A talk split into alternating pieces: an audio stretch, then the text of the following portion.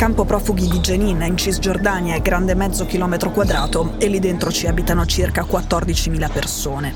È un posto che fu creato per ospitare i profughi espulsi dopo quello che i palestinesi chiamano la Nakba, la catastrofe, cioè la creazione dello Stato di Israele nel 1948. Oggi a percorrerlo tutto ci si impiega più o meno 10 minuti. È un quacervo di viuzze e palazzi semidiroccati che sembrano stare uno sopra l'altro. A Jenin c'è questa pratica. Si preparano le tombe in anticipo, in attesa che qualcuno muoia per qualche incursione israeliana. Quelle tombe non rimangono mai vuote a lungo. Negli ultimi due giorni se ne sono riempite almeno 10, dopo che da ieri mattina 2000 truppe israeliane supportate da droni e bulldozer corazzati hanno attaccato il campo. Oggi hanno continuato, anche se Israele ha fatto sapere che l'operazione potrebbe finire a breve.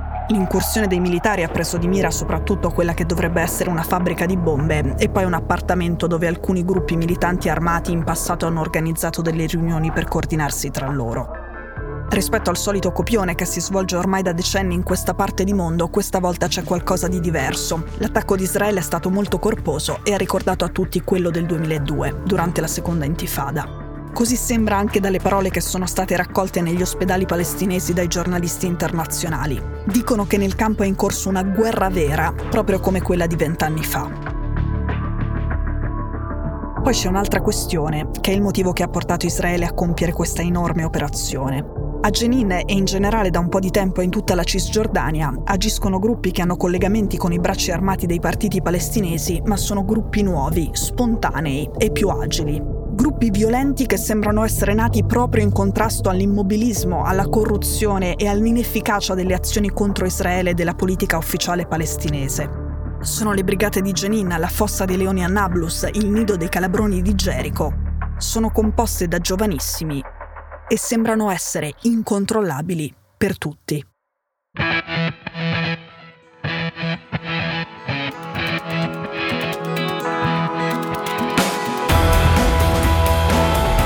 Sono Cecilia Sala e questo è Stories.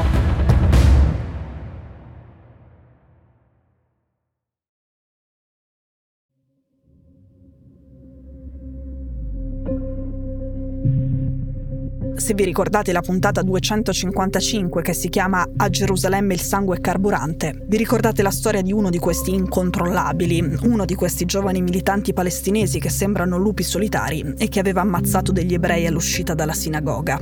Quella era anche la storia di un antico attacco terroristico di estremisti di destra israeliani contro un arabo che usciva dalla moschea e di una vendetta arrivata con moltissimi anni di ritardo.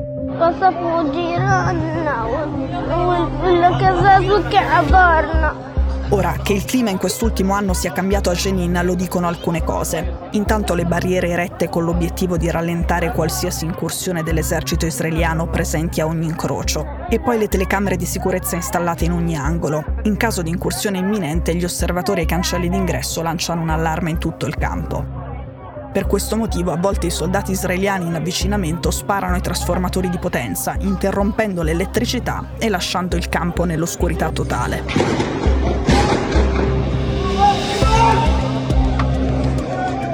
Secondo Israele è soprattutto lì che si annida la nuova generazione di estremisti e l'azione militare è stata poderosa. L'esercito israeliano ha detto che finora sono stati arrestati 120 sospetti, ma pensa che ci siano ancora 300 militanti armati nascosti a Jenin. Secondo i palestinesi, l'operazione militare è una invasione e un nuovo crimine di guerra.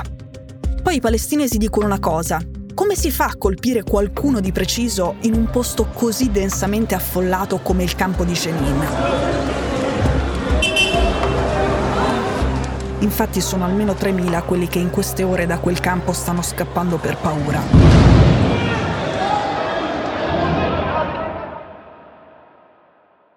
Nell'ultimo anno la tensione in Cisgiordania è aumentata perché dalla primavera dell'anno scorso sono cresciuti gli attentati contro ebrei israeliani e sono cresciute le irruzioni israeliane. Uno dei motori di questa operazione israeliana è un fatto specifico. Da Jenin è stato lanciato un razzo rudimentale, si tratta di ordigni fatti male e le bombe sono esplose nello stesso campo di Jenin invece che contro gli obiettivi israeliani a cui miravano, ma il solo lancio agli israeliani ha ricordato i razzi che Hamas spara dalla striscia di Gaza e il governo di Netanyahu non vuole che si apra un altro fronte simile. L'altro motivo dell'operazione, il più importante, è il tentativo di smantellare con la forza la nuova rete più giovane di militanti armati prima che abbia il tempo di organizzarsi meglio. Il punto è che, proprio perché una rete agile e spontanea, poco organizzata e senza centri di comando, è difficile o forse impossibile colpirla al cuore con un'operazione militare.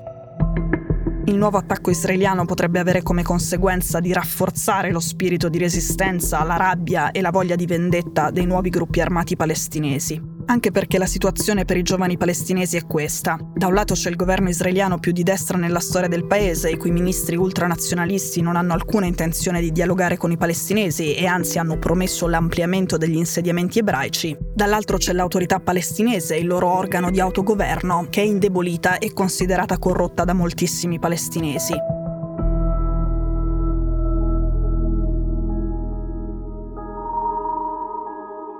Ora, dobbiamo ricapitolare alcune cose, ma ci mettiamo poco. Tradizionalmente i gruppi militanti palestinesi erano i bracci armati dei partiti politici, come Hamas e Fatah. Le operazioni delle milizie armate sostenevano gli obiettivi politici dei partiti.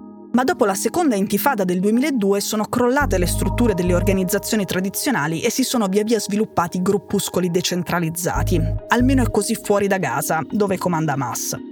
Dall'anno scorso in particolare, molti giovani palestinesi cresciuti a colpi di bombardamenti osservando la crescita degli insediamenti israeliani hanno deciso di prendere in mano la situazione. Sono giovani delusi da partiti politici che non hanno prodotto nessun risultato tangibile, sono pieni d'odio e voglia di vendetta. Di questi gruppi la Fossa dei Leoni di Nablus e la Brigata Jenin sono quelli più numerosi, ma ne stanno spuntando anche di più piccoli, come la Brigata Balata sempre a Jenin e il battaglione Nido di Calabroni a Gerico.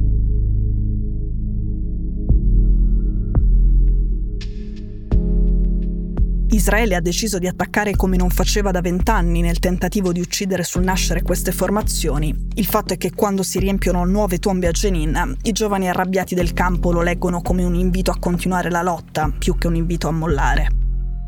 Oggi un'auto si è lanciata contro dei pedoni a Tel Aviv con l'intenzione di ucciderli ma senza riuscirci. Hamas ha detto che bisogna aspettarsi altre azioni simili in risposta all'incursione a Jenin. Secondo un sondaggio recente del Palestinian Center for Policy, una percentuale crescente di palestinesi in Cisgiordania e a Gaza, il 58%, sostiene un ritorno all'intifada, cioè alla guerra, contro Israele. Ecco, il rischio è che l'operazione israeliana raggiunga il proprio obiettivo militare immediato e specifico, ma finisca per allargare ancora di più il gruppo degli incontrollabili.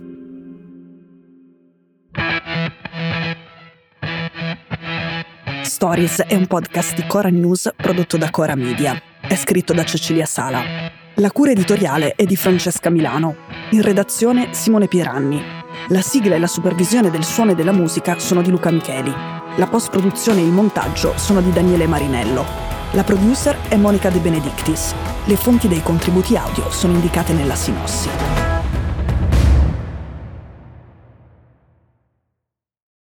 Questo episodio è stato prodotto e sviluppato insieme a Spotify Studios.